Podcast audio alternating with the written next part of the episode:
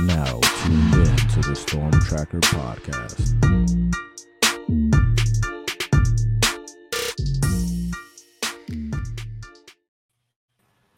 All right, it's the Storm Tracker podcast here. I'm Marcus Benjamin, representing for CanesCounty.com, part of the Rivals Network. And it's Monday, which means sometimes it's Blu Mondays. And today we've got Larry Blustein, South Florida insider, legendary insider, joining me today. Thanks for joining the show once again, Larry. Not a problem. Thank you, Marcus, for having him. All right. Uh, so this weekend, Larry, we were at um, actually before I get started, I always gotta forget to say like, subscribe to this channel, subscribe to canescounty.com. Uh, like I said, part of the Rivals Network, and make sure you share uh, this podcast as well. Uh, but like I was saying, we were at the Tutu Atwell 7 on 7 this weekend. Uh, and boy, was it hot. it, it was uh, it was another scorcher out there in South Florida, and there was a, a, a great amount of talent out there per usual. A lot of top uh, South Florida high school program programs were out there, uh, including Chaminade, Miami Central, Miami Northwestern, who is kind of the de facto host of the event uh, along with Miami Norland, Booker T. Washington, teams that have kind of tore it up this offseason um, seven on seven season this year. And um, there were some, like I said, there were some great, great players out there. A lot of players stood out to me. Jeremiah Smith, obviously, uh, Joshisa Trader uh, were were excellent leading their team, Chaminade, to a tournament victory. Uh, this tournament's now it's in, in, its second year, Larry, and it, it, looks like it's here to stay. What stood out to you about this uh, tournament? Well, first of all, uh, I thank the uh, Tutu Atwell Foundation for what they've been able to do, and um, uh, you know I've known Tutu forever. You know, good and great family, and uh, you know his dad used to play back in the day at Miami High, and and uh, the one thing that he's kind of, and he told me he was uh, on a radio show last week, and he said the inspiration really for him to give back is from Teddy Bridgewater, who does a lot of the same. He kind of uh, used Teddy as a role model through growing up and kind of followed in his path and done pretty well uh, at doing it. But he really loves to give back to the community. And that's the one thing that people, you know, I mean, there's a lot of athletes uh, you know, that come from South Florida, but very few of them will do things like this. And uh, and it, as you said, I think what's happening now, it's kind of morphed into uh, an off-season event, uh, pretty much the last one of the summer. Uh, that is going to be, I think everybody's going to want to be in it next year and everybody's going to want to jump into it because if you look and you had just mentioned the teams that were in there, how many areas of the country would he be able to have that much football talent on two fields? Uh, yeah. I don't think I don't think anywhere. I don't care where you go. And uh, here you have, uh, as you mentioned, I mean, uh, uh, a wide receiver core of uh, Jeremiah Smith and Joshisa Trader, arguably the two best 2024 kids in the country at that position. And then you added Kyle Washington, who I think is a really, really yeah. good uh, football player. He's got speed, he makes things happen. And then the addition of uh, Denarius Gray. Uh, who came in uh, from Boynton Beach, from uh, uh, Somerset Canyons, another junior, a young sophomore kid. So they're setting the table for the future. You have a, a quarterback, I think, a guy who really probably upped his stock with the fans, not so much to colleges because he's already on his way to NC State, is Cedric Bailey. Uh, Absolutely. Uh, a six seven quarterback. And he's the only guy I've ever seen that if, you know how guys, if they're 5'11, 170, they'll say they're 6'1, 1 He downplays it. He says he's 6'5 and, and and what a good guy, you know. I mean, he's a hard worker. I mean, you know, like I said, he's on his way to NC State. Miami Central, you know, obviously every they were the winners last year. By the way, the uh, cash prize is five thousand dollars, which is matched by the NFL. So Chaminade walks away with ten grand for the program. Wow. Like everyone's saying, wow, they don't need that. But you know what? Everybody needs it. I mean, you know, just, you know, they travel a lot, they do a lot of things. That's, you know, that's less fundraising that they're going to have to do. But you look at Miami Central, and I'll tell you right now, I mean, if there was a draft of uh, wide receivers, obviously Joshisa Trader and Jeremiah, but what about Lawayne McCoy? I don't think that cat, get, kid gets enough credit Marcus for what he, you know, what he brings to the table. I think he's an an awesome football talent. You know, I mean, I think he, you know, he makes big catches. He's a verbal to Florida State. Everybody, um, you know, he's a big body kid at 6'2, 180, 185. I think also we got a chance to see the quarterbacks at uh, Central. I mean, I don't think they had as great a weekend as they could have had, but uh, sure. listen, it's a great thing for Coach Jube Joseph to have to have three such really really good high school quarterbacks, and yeah, uh, they did real well. Uh, another kid uh, that caught my mind was Sekou Smith, uh, who I think is a really really good uh, athlete type of kid. I think he's doing you know extremely well. I'll tell you, I wrote a story earlier this summer on the secondary at Booker T. Washington the size, the athletic ability, and we got a chance to see a lot of that. We saw Antonio Branch Jr., uh, yeah. who I like a lot. Saw and Andre Brown Jr., a kid that uh, a wide receiver kind of asserted himself. Uh, Gerald Modest, who's going to probably have to take a, a, bulk of the carries this year uh, yeah. with um, AJ, you know, coming back slowly.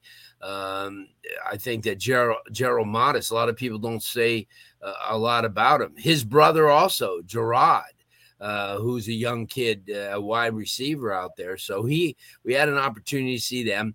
Um, Northwestern, you know, when we talk about them being the unofficial, you know, host, which they were, but they really, really have surprised me. I went to their spring game. Uh, Michael Lee Harris uh, from the exercises all the way throughout the whole game was upbeat wearing even in the heat of the spring wearing a tie and shirt and all that yeah. stuff and i think he's energized this program take never will take anything away from what Max Edwards did because you know he brought in three titles. So, but I think that that program is is really energized. You know, they have the uh, Darius Johnson uh, came over from uh, Edison as a wide receiver. They have a couple of good quarterbacks. They have a young quarterback, and then they have uh, the kid Posse who. Uh, much travel, but you know what? I thought he kind of like I thought he's really, really shown well here in the spring and into the summer. Um, uh, you know, the athletic kid that they have for 2027, uh, Nick Lanier, who really yeah. kind of took out. He kind of took over the show. Uh, sure you know, you look at them and then you look at Homestead, obviously Cortez Mills, uh, James Randall comes in from Mainland High School. Uh, so two receivers there that's going to give uh, the kid Josh Townsend someone to throw to, and obviously and Norland. You know, everybody talks a lot about them, and I think they talk about themselves enough too. Um, but you look at Eni Oyapor, uh, you know, you look and and it's kind of strange because Frank Tucker and I were talking about him, and he really is like Daniel Richardson. You know, I mean, in the, you yeah. know, Daniel brings a lot, obviously, different things to the table, but from a size wise, and people don't want to understand that that's what college coaches look at. They look at the measurables. I mean, and obviously, you know, you have a kid who's just about six foot. Yeah, I'll say that because his dad's going to probably watch this. Um, uh, but he's a leader and the kid could throw and he could run. And much like Daniel, you know, he wins. Hey, who cares, you know, what he looks like? He, you know, he's a winner. Uh, Jade Card, who I think uh, is, you know, one of the, you know, if you're looking at transfer port, the, the, the great transfer portal kids, you know, from the uh, from this offseason. Comes from South Broward. This kid could play anywhere. Wide receiver, safety, cornerback. I mean, he's 6'2", he's 190 pounds. I mean, the kid's a, a huge addition. And speaking about huge additions, they were kind of light in the secondary, and uh, they picked up Jamari Howard, who was at um, Westland yeah. Hialeah, and then they're going to get the kid uh, Tarver, uh, you know, who just committed to Maryland uh, from um, uh, prep the prep school, uh, and then and then you look at a kid, a wide receiver, a young kid that's uh, making his way through his Ivory Akins. So you had a lot of talent on those teams. Um, you know, obviously American had Jordan Campbell, who's a young guy who's been around, but he's only I think he's only a 20, 25 or six kid. Um, also, uh, Daryl Bell from Goleman. I mean, mm-hmm. you know, as they say, he sticks out like a sore thumb on a program like that. But you know, yeah. you got to give Coach Ariel uh, Cribero uh, a lot of credit for what he's been able to do with Goleman and get those kids over there. But Daryl's one of those guys, is a 2026 kid. Obviously, he's a Power Five guy. Uh, that's something that. Uh, uh, that Goleman doesn't produce, uh, you know, a whole lot of. But yeah, there was a lot of talent. You know, you look at uh, a lot of those schools that were on hand, and I yeah. think. Uh, I think the programs that came really enjoyed themselves uh, because they were in the spotlight. You know as well as I do because you're on the internet a lot too. If I mean, you can't uh, you can't you can't let wind out without anybody knowing.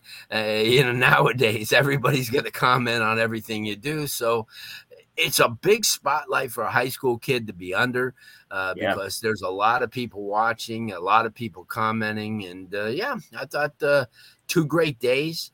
Uh, as you said, it was about a billion degrees, and you know, but that's the one thing you got to give the organizers credit. I mean, they had gallons and gallons of liquid to give the kids and ice and uh, yeah. and and then also you look at a uh, you know a guy who you know and I've been doing this for a lot of years and you know I was talking to uh, a couple of coaches at the event the other day and I said you know you know how lucky we are uh, to have somebody like Ice Harris. I mean here's a guy Marcus who epitomizes uh, being a coach. I mean, he's a disciplinarian, he's very knowledgeable, he's a no nonsense guy. And to have him around, I think he's easily one of the top coaches that I've covered.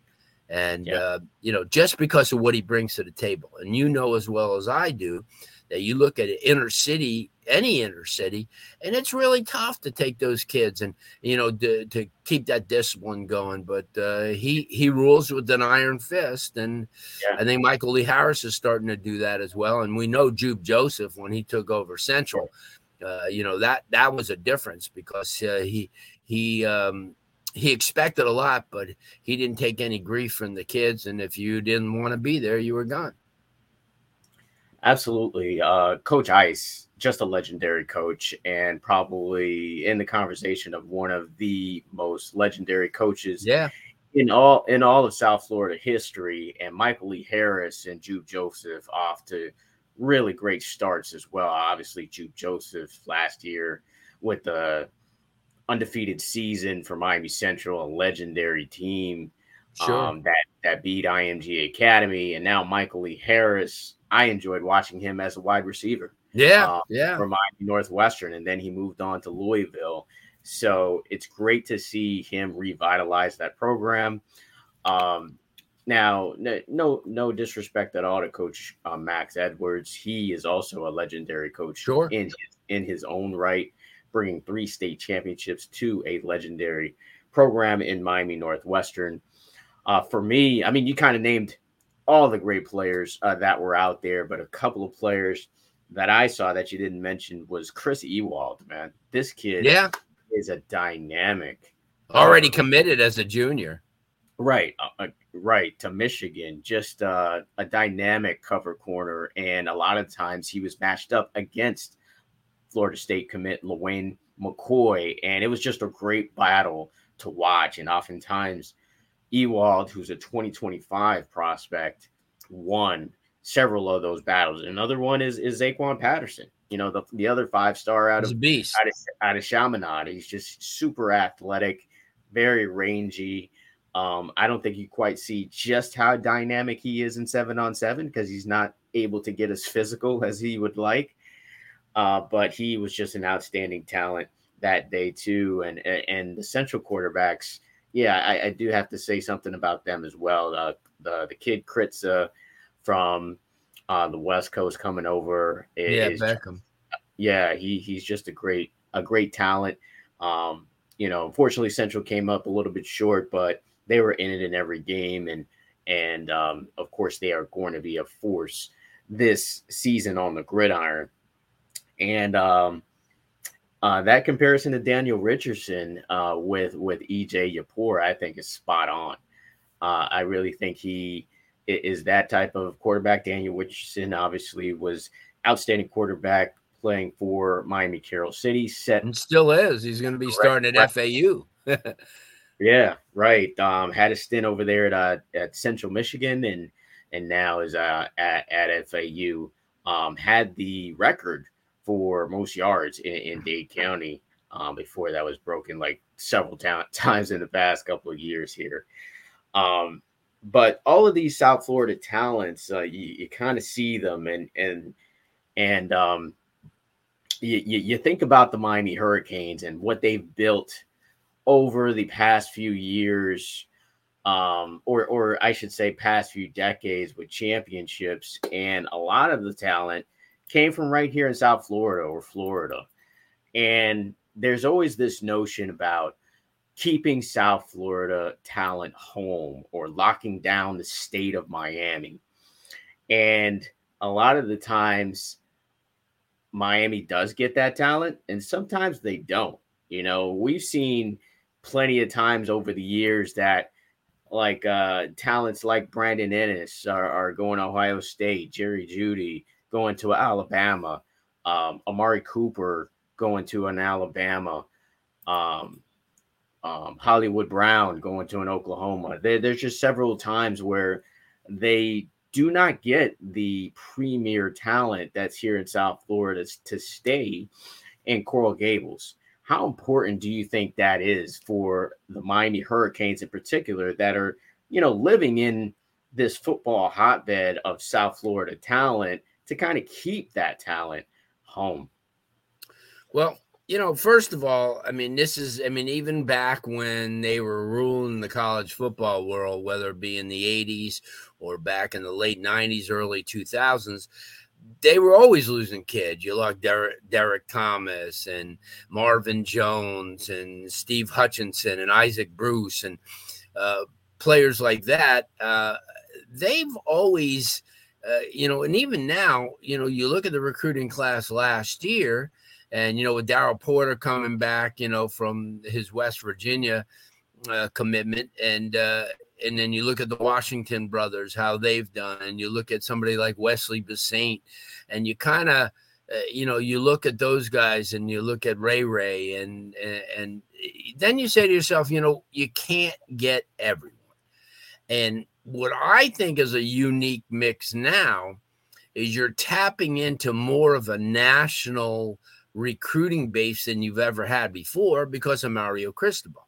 What he's yeah. been able to do on the West Coast, what he, you know, the the the, um, uh, the friendships and the relationships he met, he made at Rutgers and uh, at Alabama, and um, and his assistant coaches who have Louisiana ties, who have Texas ties, and I think that's what you're seeing a lot more of now. And and I think the portals kind of dictated that too, Marcus, because you can't, you know, you you would much rather take a, a sophomore, junior type kid who's seasoned than maybe that incoming freshman.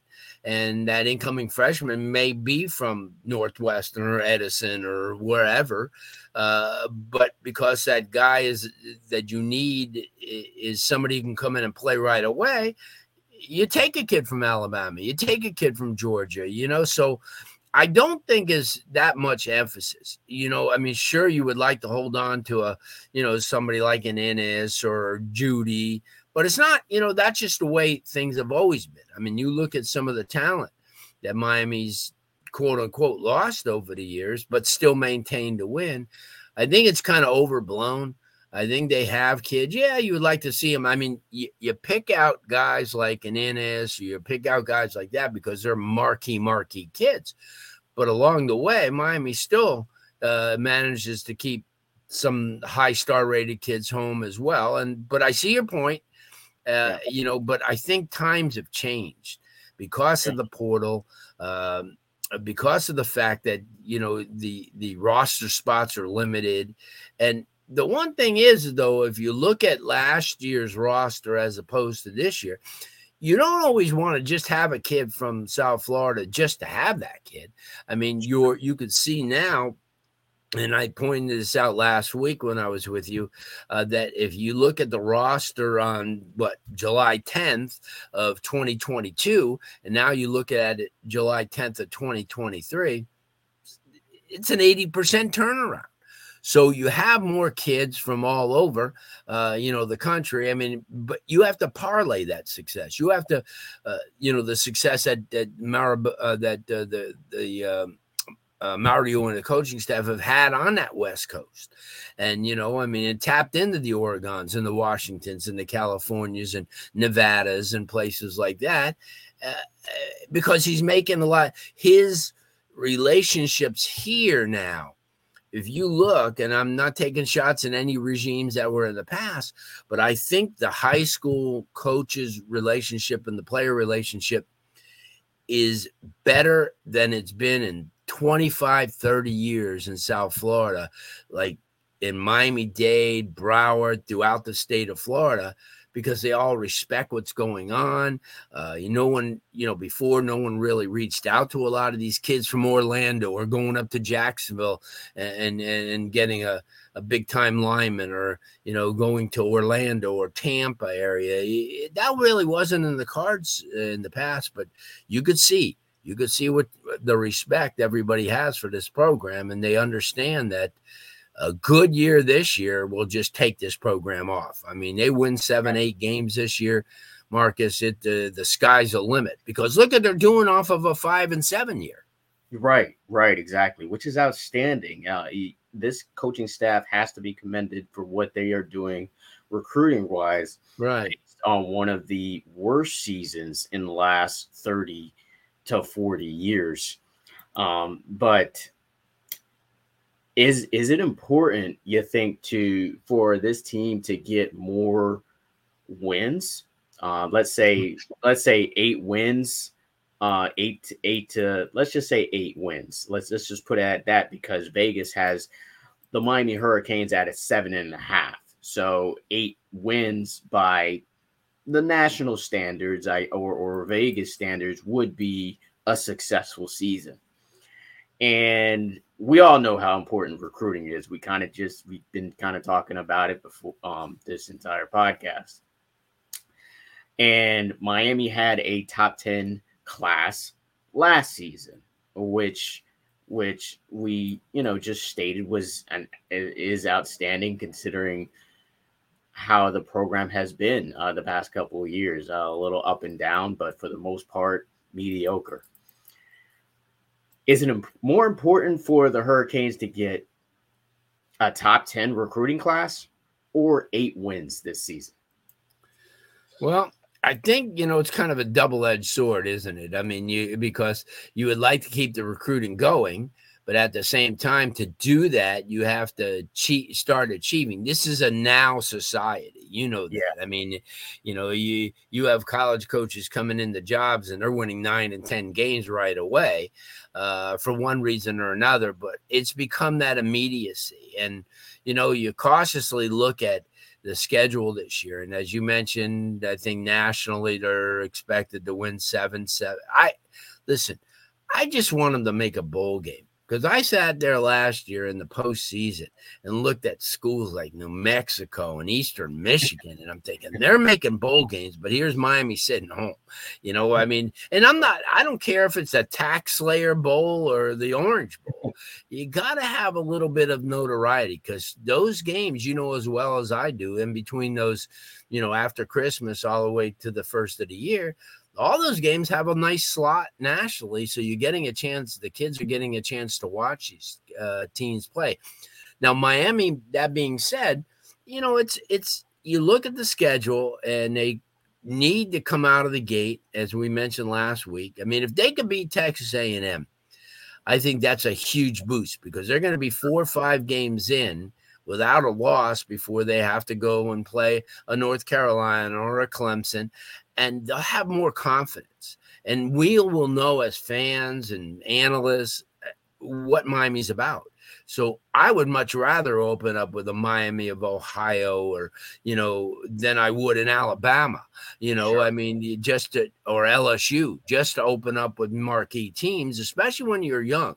I mean, if you're stacked like a Georgia and Alabama or Ohio State, those first games can be uh, Notre Dame or they can be USC. But Miami's at that point now where they're looking for every advantage possible. And I think that this year, as I said, if you, if you pin me down right now, and usually I know a lot about these teams, you know, the team, I couldn't really tell you what the expectations are because you look at 37 different faces on a team. You know, when they go, well, one or two or three kids don't make a difference. 37 does. You yeah. know, I mean, when you're when you're looking at it. So I think it's pivotal that they go to a bowl game as you mentioned, if they can win seven or eight regular season games and come up with a bowl win, you got nine wins, and that's not so bad. You know, in this day and age, I mean, you win nine games, then you could go to those marquee guys like a Brandon Inniss or a Jeremiah Smith and say, listen, you know what? We didn't go to a bowl game last year and we won five. This year we were on national TV three times and we won nine games, and we're going to get kids. And I think that's the big difference because – you know, it used to be that the kids didn't really even care. They would come just to get some playing time. Now it's all the bells and whistles. And yeah. if you remember when USC and Miami both went on probation that year, Miami attacked it by getting Tracy Howard and Duke Johnson, where USC went and got five star linemen so they could get two star running backs to look much better. So yeah. that's what Miami's done now. They've gone out and got quality guys in the trenches you have and in Lee and Javion Cohen, you got two seasoned veterans yeah. uh, with a lot of experience playing and leading. So you got them to start out with. Then the core that you had from last year, plus three freshmen or two freshmen that come in with a uh, you know extensive you know, uh, a lot to, uh, you know, high ceilings and stuff. So that's what you have at every position. You added running backs, you added wide receivers, you added secondary kids. Linebacker wise, I think that their future is just crazy good uh, because of all the guys like a Gary and kids coming in uh, like that, especially because of the fact that you got some infusion from that portal with Mauigoa's brother who looks yeah. the part, and I think he's going to be a playmaker. And uh, so you're a whole different team, you know, yeah. than you were when you know de- November. La- you know when we ended against Pittsburgh last year, and then you looked and wow, this roster. And I said this before, and I will never back away from it. Having followed this team for a long, long time, last year might have been the worst roster they've ever had. I mean, especially because here's something to back that up you were down to a walk on running back. Yeah. Come on. You know, so yeah, I, I think there's so much to look forward to in the fact that you have the pieces in place from a leadership standpoint, from a coaching standpoint to succeed. And I think that's a very important part. Very critical year for the Miami Hurricanes here in 2023 a lot of hometown kids already on the roster that are looking to make a huge impact. Kamren Kinchens, obviously the All American, Rueben Bain looking to make some noise in year one, Wesley Bissainthe looking to make some noise in year two, as well as Nyjalik Kelly. The future definitely seems bright with those 37 new players on the roster. And they're not just out from South Florida, like like you said, because right. of Mario Cristobal's recruiting prowess across the entire country. Larry Blustein, ladies and gentlemen, South Florida legendary insider, kind enough to to join me today. Where can people find more information um, about you know the stuff that you yeah uh, You join us. Uh, we have our radio show each week. Uh, this week it's on a Wednesday.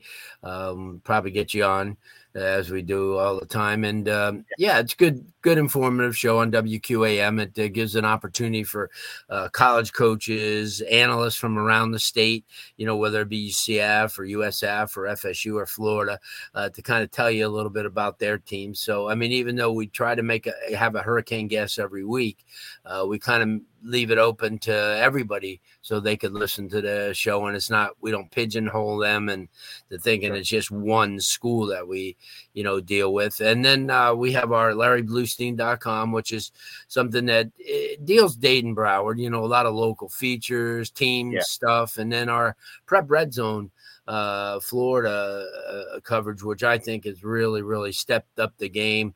Uh, we've uh, covered 139 uh, high schools around the state already, with about 30 more to go. Uh, in depth on all the, the teams, their players, and um, so that's it. And uh, we're on um, every Monday night on the uh, Six Ring Canes podcast with Jazz Santana and Vish and and DJ, and we kind of banner things around in all sports. So it's it's an exciting time and um, me and you will be joining each other here a lot more in the, in the coming months. Absolutely. Thanks again, uh, Larry, uh, for joining me today for Blu Mondays.